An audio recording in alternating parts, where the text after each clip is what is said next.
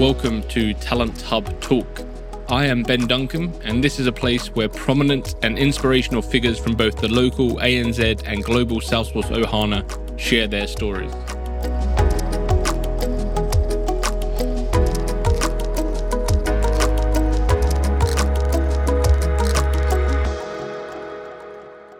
Welcome back to Talent Hub Talk.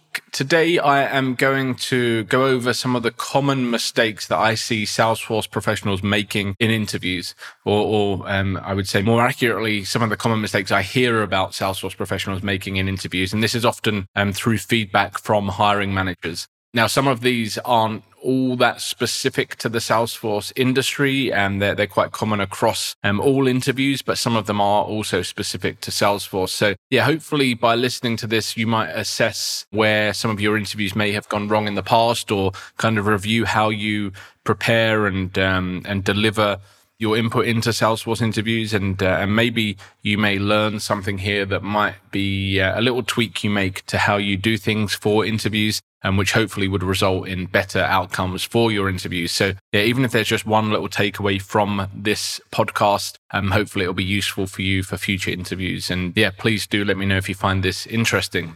So the first one I am going to mention is not properly researching uh, and preparing for the interview. So you know, a lot of people I speak to when they're uh, just getting ready to go for an interview, I'll ask them uh, what, what kind of research they've done. And, you know, most people uh, will have just looked at the company's website um, and just kind of got familiar what the, with what the business does. Um, I really think it's important to go a bit deeper. So um, my advice would be obviously, yes, read the website, and look on LinkedIn, look at recent announcements on LinkedIn from the company, look at the, the, the different people within the business, um, you know, the different roles, different responsibilities how long Salesforce professionals have been in the team, you know, what kind of turnover they've had. So have there been Salesforce professionals in the team that have left recently? Um, is that a common theme? You know, have they had really good retention? Have they had Salesforce professionals been that, that have been in the company for you know, many years, which is always a good sign? But also looking at different like potential use cases of Salesforce for the business. So it's really important that, you know, as an example, if you're interviewing with a bank, you don't just know that they're a financial services company. Um, you try to understand who their customers are as well. Um, you know, is it business banking? Is it private banking? Um, is it a retail bank? um, try to look at different ways that they potentially could use Salesforce as a, a, a platform internally. And are they using it to to service their customers? Do they have Experience Cloud? All of these preparing, you know, that, that will help with your answers for when you're asked particular questions for in the interview. I think it's also important that you know you you do build this kind of potential understanding of how they use Salesforce, but then also question that in the interview to make sure that your understanding is correct but you, you really do need to know more than just what the, the business does. Um, you need to have done more than just look at their website. And uh, the worst the worst feedback I get is if anyone ever um, goes for an interview and they can't explain what the business does. So um, often hiring managers will say, you know, what's your understanding of our business? Um, what do you think we do? Uh, why do you want to work here? Things like that. And if someone can't answer those questions, that's that's really not great. Um, I think it's really difficult to come back in an interview if you can't answer those kind of questions. So so yeah, really go a bit deeper. Don't just look at the website, look at the team, look at, um, think about different use cases for Salesforce, um, really, really start to build a picture out of that company. And, and so you can actually really confidently answer why you'd want to work there. You know, um, the, the turnover is really low. Great point. You know, you want to work in a team that's been around for a while. You, you, you don't want to work for a, in a team that's constantly having turnover. You know, you, you, your assessment would be that they've, um, they've invested heavily in Salesforce because of the size of the team. Things like that um, you can only really do if you do good, thorough research. A lot of this information you can get from the recruiter that you work with, if you do work with a recruiter, but don't just rely on, on that information. Do your own research as well. So yeah, that's the first one, not properly researching the company. Um, that's a, that's a big error. The next one is not familiarizing yourself or themselves with their own CV. I think people write their CVs when they're looking for, for work and they often just write the last job into their CV. They don't go back over old ground and look at, you know, what they've said in the past, what they've they've said they've done, what they've worked on. Because obviously when when you are interviewing with someone, it's very likely they're going to have your CV in front of them. Um, so they'll be referring to their C- your CV, sorry, when when they're asking you questions. Um, and if you don't know your own CV yourself, you can't point them in the right direction. You know, refer back to old pieces of work you've done that are relevant. Um, highlight things that, that they're asking you about. So, you know, if, if they're asking you about your experience with Service Cloud, you can say, look, if you look back at my CV, uh, I worked on a government project between 2018 and 2020, which was exclusively Service Cloud. Here I delivered X, Y, Z, and some of my achievements were X. So yeah, it's really important that you know your CV, you know what you've done where, when you did it, and uh, and you can refer back to that and point the, the hiring manager in the right direction. Um, it's also really important that you read back through your CV um, regularly, and not just ahead of interviews. But it shouldn't just be a, a, copy and paste from a job description that you've had in the past. Um, you know, it's really important that you highlight your achievements from each role. And if you are looking for some advice around writing a resume, then go on our website. There's uh, there's a blog on there that uh, that I often point people in the direction of that I think is really useful.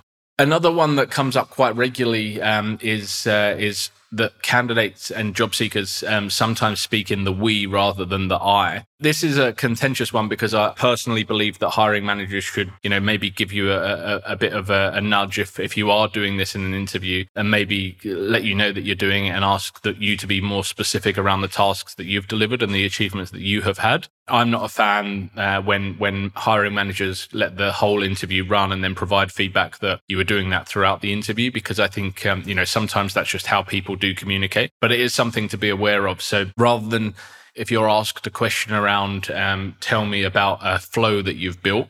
Some people do answer that in, well, at, you know, company Y, we worked on migrating process builders to flows and we didn't use the, the migration um, toolkit. We, we built them from scratch.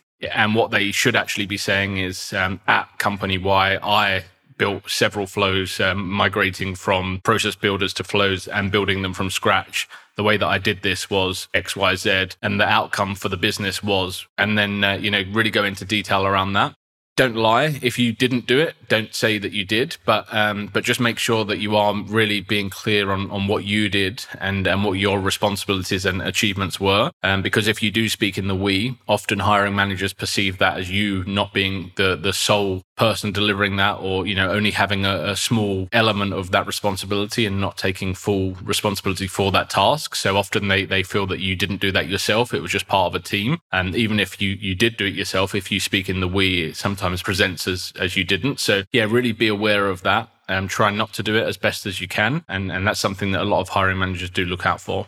Another mistake is not taking notes. I think uh, if you if you go to a meeting with someone, um, you know, not a job interview, but just a meeting, you typically would take a, a, notepad and, and make notes around what's being said. And I think a lot of hiring managers do like it when you do that in interviews. It shows that you're interested. You know, it shows that you've got things to refer back to in the future and yeah, I think it's just a, a good practice. It, it's it's professional. Um, they're going to make notes about what you say, and I think it's it's good for you to make notes about what they say and the answers they provide to the the questions that you have. So yeah, I just think it's a good professional thing to do. And uh, in the past, when when people haven't done that, I have had hiring managers comment on the fact that you know you, you didn't come with a, a notepad or pen, um, even for a video interview. Um, didn't look like you were interested. Didn't make any notes. Um, so definitely something to consider if you're not doing that.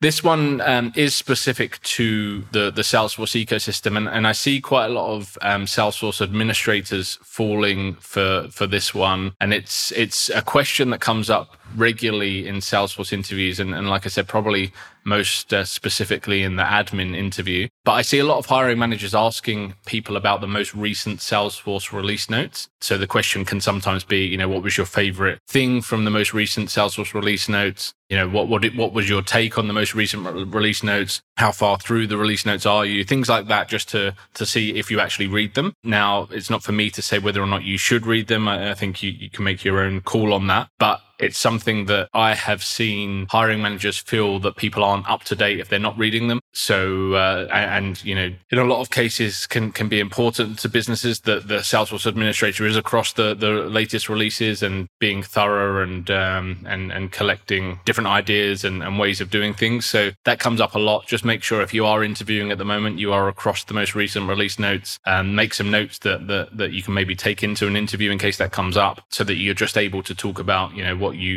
you took from them and what you'll be maybe uh, looking to implement in your next role or your current role just to have a discussion around release notes because that that often does come up and uh, if you haven't read them sometimes that's looked upon unfavorably the next one is uh, not giving enough detail to answers So this is again quite common. People are asked a question. Again, I'll give the example of talk me through a flow that you've built, and and some people just don't give enough detail. So you know they might say, in my last company, I built a screen flow, and that's it.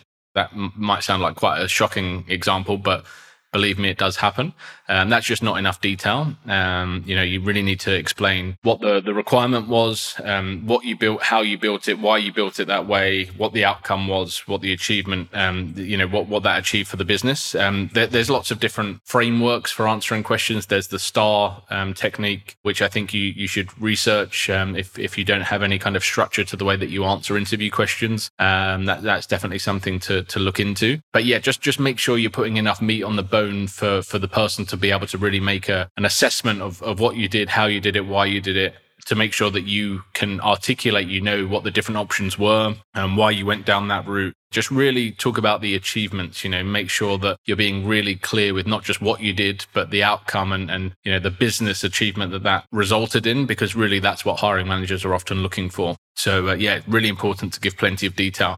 But the next point is giving too much detail. And probably detail is the wrong word for this, but going, you know, too broad. So talking for too long, not being specific enough. It's really important that you, you make sure you are answering the question that you're being asked. And in a lot of cases, I get feedback that, you know, someone's gone off on a tangent. Um, they haven't answered the question, but they've given, you know, an answer, a long answer to, to something completely off, off grid, um, not that was asked and um, and yeah, really that that doesn't come across well to the hiring manager. So make sure you are answering the question. Make sure your answer is detailed, but don't talk for for too long on one topic. Um, make sure it is you know in line with what the person is asking, and uh, don't waffle on for too long. Just you know, an interview is is a, a an opportunity to show and showcase and talk about what you know, but it's also an opportunity to show that you can listen. So make sure you are listening. Make sure that it is a two way conversation and not just you saying everything.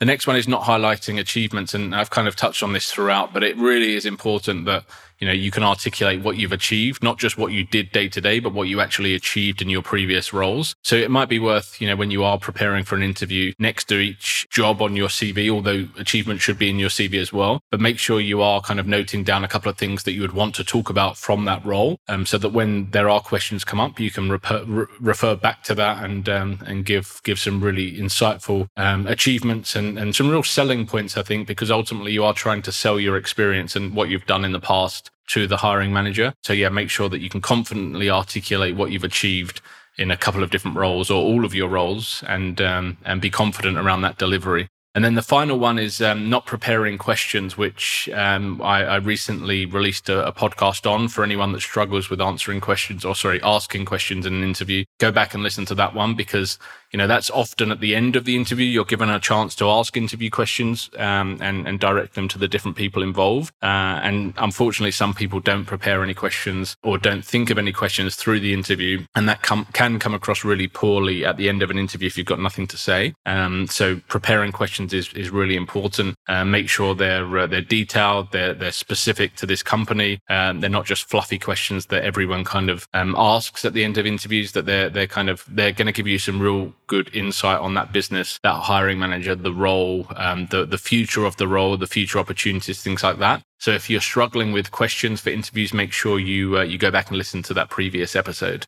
So yeah, they're just some things that, that come up often. You may be making one of them. You uh, as a uh, as a, a, mistake, you may be making multiple. But uh, just a couple of things to think about, so that when you are preparing for an interview and in an interview, you um, you you can put your best foot forward and, and kind of have the best opportunity to secure that role. So if you have any further questions, please do reach out. Happy to answer them. Happy to help in any way I can. And uh, good luck with future interviews.